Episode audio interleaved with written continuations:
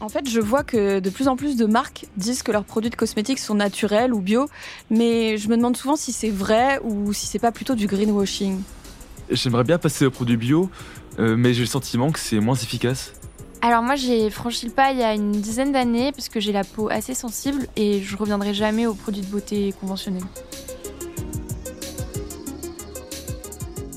N'en déplaise aux Cassandres qui n'y voyaient qu'un effet de mode, le marché de la cosmétique et de l'hygiène bio est en plein boom.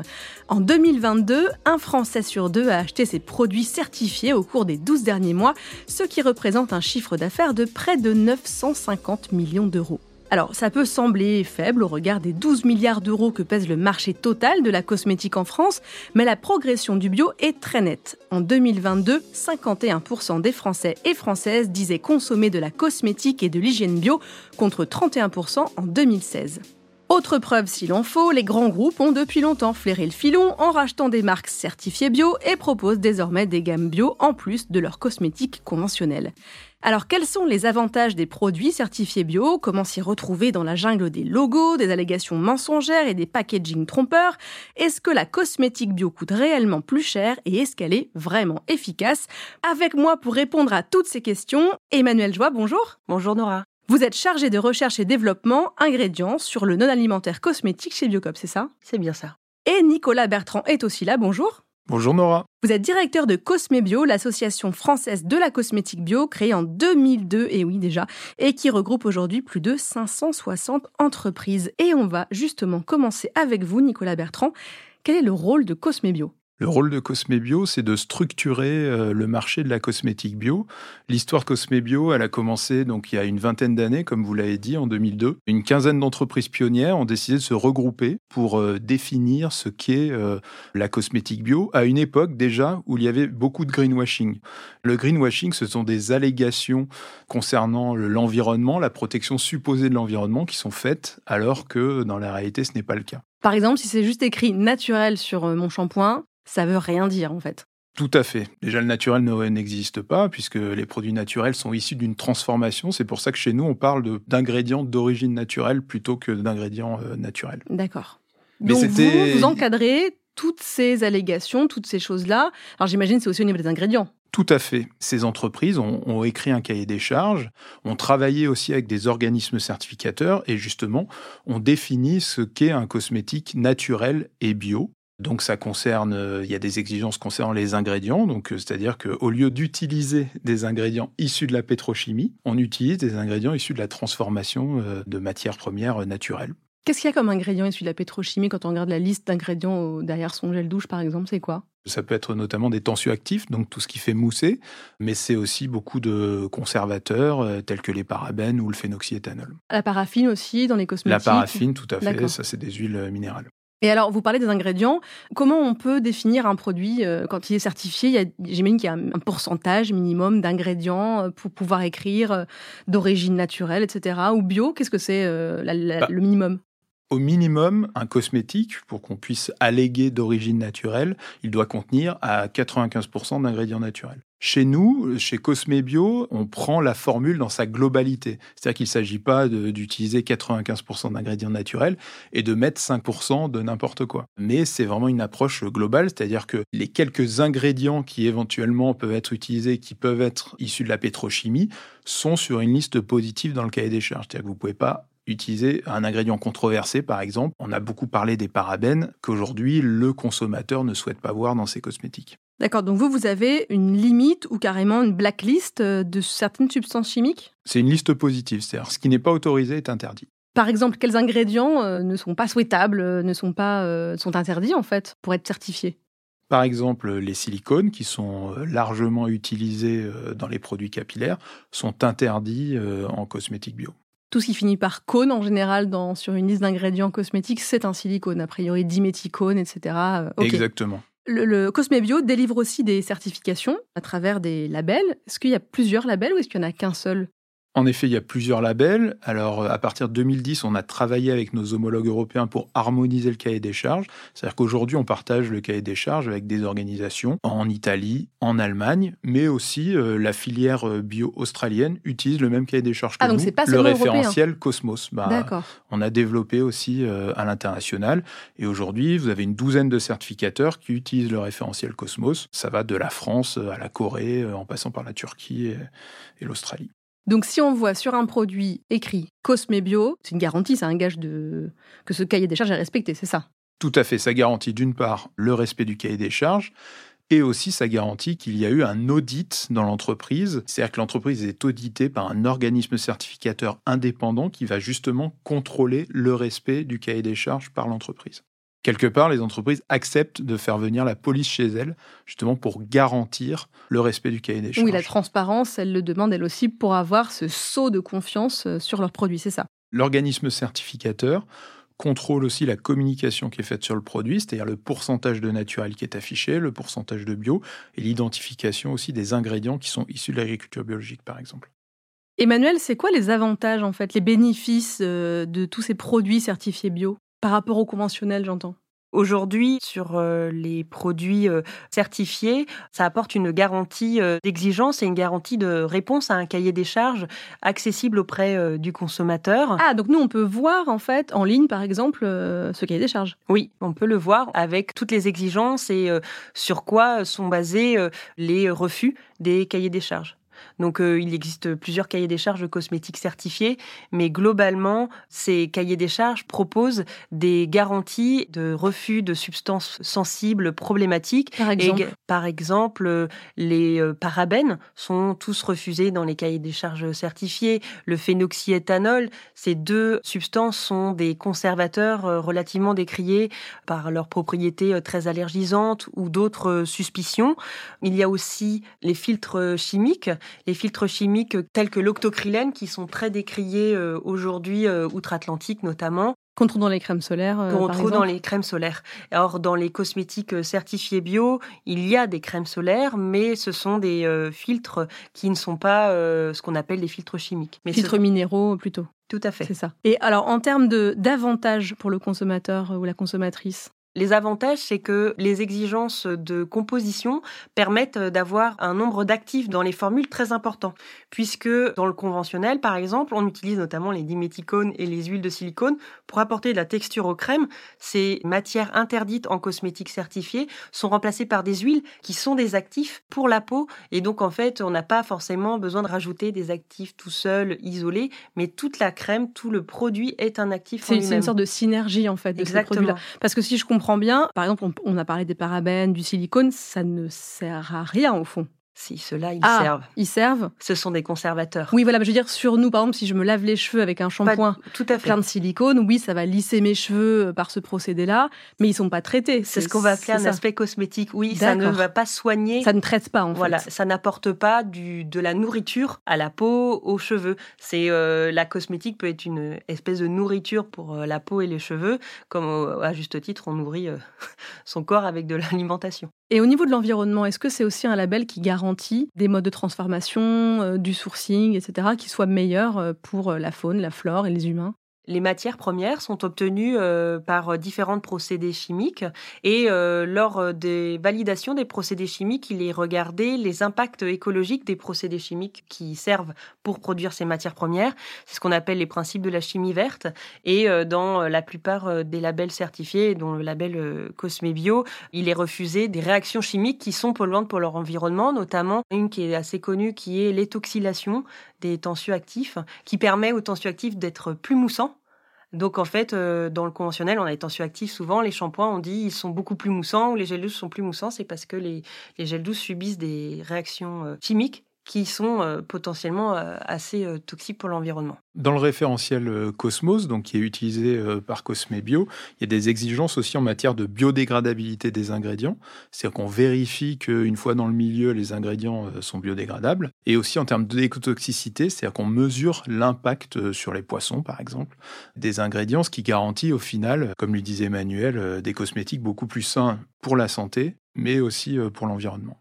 Tout à l'heure, Nicolas, on parlait du greenwashing hein, au début de, l'épisode et toutes ces marques euh, qui verdissent leurs produits. Alors, ils les verdissent uniquement en collant euh, des feuilles, des fleurs sur l'emballage ou en mentionnant des allégations comme naturel ou nature. Mais j'ai quand même l'impression que le bio, l'hygiène et cosmétiques bio ont eu un effet d'entraînement sur les marques conventionnelles, non? On en voit de plus en plus qui lancent justement une gamme spéciale. Tout à fait. Bon, déjà, euh, les fondateurs de Cosmébion qui ont commencé à 15 en 2002, aujourd'hui, ont réuni plus de 560 entreprises, de la plus grande multinationale comme L'Oréal au plus petit savonnier. Donc, il y a vraiment cette volonté euh, d'évangéliser, de réunir un maximum d'entreprises autour de nos valeurs. Mais il y a eu un autre effet, c'est finalement de montrer qu'on était capable de formuler des produits cosmétiques uniquement à base d'ingrédients euh, naturels. Et ça, il y a eu un effet d'entraînement sur l'ensemble du secteur cosmétique, en tout cas en France. C'est-à-dire qu'aujourd'hui, euh, il n'y a plus aucune entreprise qui ne revendique la naturalité de ses produits. Et euh, c'est finalement notre, petit secteur euh, qui a réussi à influencer l'ensemble du marché de la cosmétique. David a entraîné euh, Goliath un petit peu. Même si euh, le greenwashing euh, reste une problématique, je tendance à, dire que voilà, en 2002, lorsqu'a été créé Cosmebio, c'était l'époque de Tahiti Douche. Il y avait une dame qui prenait sa douche sous une cascade. Tahiti Douche valorisait des composés naturels ou alors parfois c'était uniquement des parfums qui étaient peut-être fabriqués par de la synthèse. Et c'était aussi pour lutter justement contre ce greenwashing qu'a été créé Cosmebio. Et maintenant, 20 ans plus tard, on a justement toujours un peu la même tendance, c'est-à-dire beaucoup d'entreprises qui allèguent un pourcentage de naturel sans certification. Cette naturalité qu'elles revendiquent, elles l'ont aussi calculée euh, elles-mêmes. Donc nous, ce qu'on amène justement, c'est cette transparence, cette réassurance opposée à euh, des marques qui, par exemple, nous expliquent qu'elles font des dentifrices à la fraise bio, alors que ça n'existe pas. Ça peut être des dentifrices à l'extrait de fraise bio, par exemple. Emmanuel, euh, au-delà des ingrédients et des labels, il y a aussi une volonté de, créer un écosystème euh, plus vertueux, non? Et une consommation qui soit plus responsable. La hum, cosmétique euh, bio a entraîné aussi des nouveaux mouvements de consommation, par exemple le solide et l'utilisation des produits à diluer, des produits très concentrés ont beaucoup émergé dans cet univers. Notamment dernièrement, vraiment ce qui explose, c'est les shampoings solides. Il y a aussi euh, le travail avec beaucoup de petites euh, PME qui tissent tout le territoire, qui travaillent en local, en association avec euh, des producteurs agricoles pour récupérer des eaux de fruits, de légumes, pour en faire des cosmétiques. Donc une revalorisation Exactement. des produits alimentaires aussi. Voilà, une revalorisation des produits alimentaires et aussi la mise en place de partenariats avec des producteurs de plantes qui permettent de redynamiser l'agriculture et aussi de rapporter de la biodiversité sein des champs qui permettent d'avoir des cultures euh, amies, ce qu'on appelle des cultures amies à la production euh, alimentaire euh, humaine. On parle d'innovation. Biocop est associé à Cosmebio depuis presque 20 ans et je crois qu'il y, a une nouveauté qui arrive ou qui est arrivée chez Biocop dans les cosmétiques? Tout à fait, on est en train de finaliser le développement de cosmétiques à diluer. On pourra diluer le gel douche, le shampoing et venir uniquement acheter sa recharge. Afin Donc, si je comprends bien, c'est du concentré en fait qu'on achète et on dilue avec Avec de l'eau. Avec de l'eau, d'accord. Avec de l'eau, et ça leur permet en fait de limiter énormément l'impact de l'emballage, puisqu'on garde l'emballage qu'on a utilisé et on ne le jette plus. Et on vient juste rechercher euh, cette euh, pastille ou ce petit euh, sachet dans lequel vous avez de la poudre que vous utilisez après en gel douche ou en shampoing. Et ça, ça a demandé deux ans de, de développement, puisqu'il a fallu travailler avec les fabricants d'ingrédients qui, eux, sont fortement sollicités sur ces enjeux-là, puisque ce ne sont pas des ingrédients qui existaient avant. Ah oui, donc on est innovation euh, totale. Quoi. Donc on travaille autant sur les ingrédients que sur les emballages, euh, j'imagine, euh, un peu en synergie aussi là-dessus. Tout à fait, et on réfléchit aussi quel est l'emballage qui va permettre à, chacun d'utiliser le produit sans trop faire d'efforts, puisque en fait le consommateur généralement veut bien passer au, au bio, mais faut pas que ça le change. Et bien sûr, le flacon en verre qui serait peut-être le plus vertueux, ça passe pas dans une douche si ça se renverse. On parlera après justement du passage à bio. Nicolas, vous vouliez ajouter quelque chose?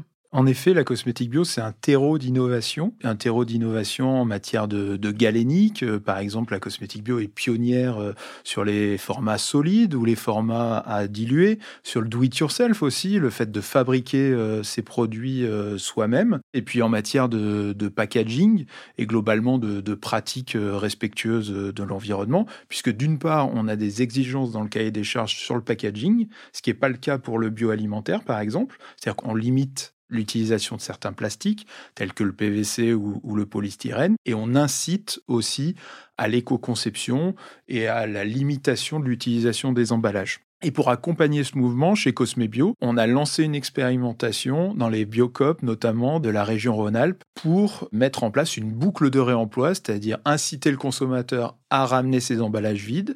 Ensuite, avec euh, une station de lavage spécialisée, laver ses emballages et permettre aux entreprises de les réutiliser. Donc on est vraiment sur une boucle vertueuse et tout est réfléchi très en amont sur tous les différents aspects de cette industrie, de ce secteur cosmétique euh, hygiène. Alors on parlait un tout petit peu de la résistance des consommateurs et des consommatrices à changer de produits, à changer leurs habitudes. Il y a un mythe tenace quand même depuis. Bon, aujourd'hui, il est peut-être un petit peu moins euh, présent, prégnant, mais un mythe comme quoi l'hygiène et la cosmétique bio, Emmanuel, ce serait euh, moins efficace que les produits conventionnels. Alors, euh, pas forcément. D'abord, euh, il y a eu des évolutions très fortes au niveau des ingrédients. Et puis, euh, on a fait des tests sur les cosmétiques, notamment sur les cosmétiques visage. Et les résultats montrent des hydratations identiques pour des crèmes cosmétiques certifiées que celles du conventionnel.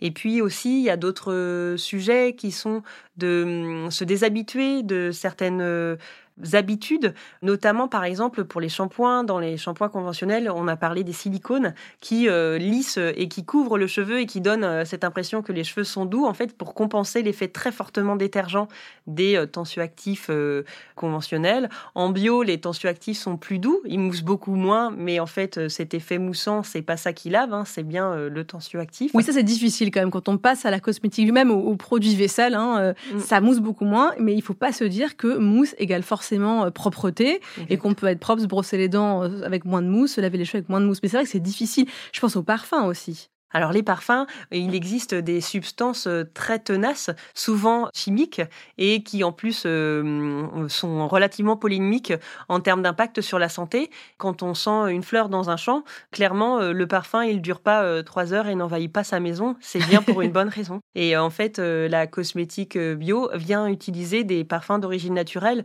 donc ils n'envahissent pas la maison. Ils sont là pour apporter une odeur pour la personne, mais pas pour tout couvrir. Il faut s'habituer aussi de, de, l'effet poudre aux yeux euh, dont vous parliez, l'effet waouh qui est immédiat. Et en cela, euh, tout à l'heure, on parlait des actifs qui sont bien plus intéressants pour traiter. Mais alors justement, Nicolas, en parlant d'actifs, il y a une autre remarque qu'on entend souvent à propos des, des produits bio, c'est qu'ils sont bien plus chers que leurs équivalents, on va dire, non certifiés. Est-ce que c'est justifié comme critique d'après vous? Et pourquoi oui ou pourquoi non? Non, c'est une critique qui n'est plus euh, justifiée puisqu'aujourd'hui, on trouve euh, tout type de cosmétiques à tous les prix dans tous les réseaux de distribution. La cosmétique bio devient euh, mainstream, donc c'est accessible. Après, ça dépend des catégories de produits. Pour les crèmes, par exemple, c'est pas facile, c'est pas possible de comparer. En effet, si on compare des produits d'hygiène bas de gamme avec des produits bio euh, certifiés, il peut y avoir une différence de prix. Alors cette différence de prix, elle peut s'expliquer notamment par la qualité des ingrédients. Justement, les actifs dont on parlait avec Emmanuel aussi, c'est pas de la pétrochimie, donc c'est plus cher, c'est sûr. Voilà, et puis comme le disait Emmanuel, on va trouver plus d'actifs naturels dans un cosmétique euh, bio. Et aussi, ça s'explique par le fait que euh, les cosmétiques sont souvent fabriqués par des plus petites entreprises. On a moins d'économies d'échelle que pour la cosmétique conventionnelle. Les économies d'échelle, c'est tout simplement le fait que lorsqu'on achète en plus grosse quantité, on paye moins cher les matières premières, que ce sont aussi des matières premières qui sont fabriquées en plus grosse quantité par les fournisseurs d'ingrédients, et que de ce fait, euh, on a un coût qui est inférieur. Emmanuel? Et les actifs peuvent être aussi commerce équitable et participer notamment dans les, le beurre de karité, qui est un actif très fortement utilisé en cosmétique bio, qui euh, sont euh, certifiés équitables et apportent du dynamisme au sein de populations. Mais qui garantissent une meilleure rémunération aussi, un meilleur traitement des gens qui cultivent, qui ramassent, euh, qui transforment les produits utilisés après. Ce qui n'est pas le cas des silicones. Alors Nicolas, il y a aussi, moi c'est ce qui me vient à l'esprit, c'est l'exemple du luxe, parce qu'en en fait on dit la bio c'est plus cher que le conventionnel, alors parfois c'est justifié, parfois ça ne l'est pas, mais ça pose pas de problème aux gens d'avoir un rouge à lèvres à 70 euros qui soit euh, du conventionnel. Après, c'est une question de, choix, de, consommation. Qu'est-ce qu'on veut? À quoi veut-on que notre argent euh, serve? Quel impact on veut avoir sur la nature, sur la société? Les cosmétiques bio, c'est la garantie, on l'a dit, d'une qualité d'ingrédients. Ce sont des cosmétiques certifiés.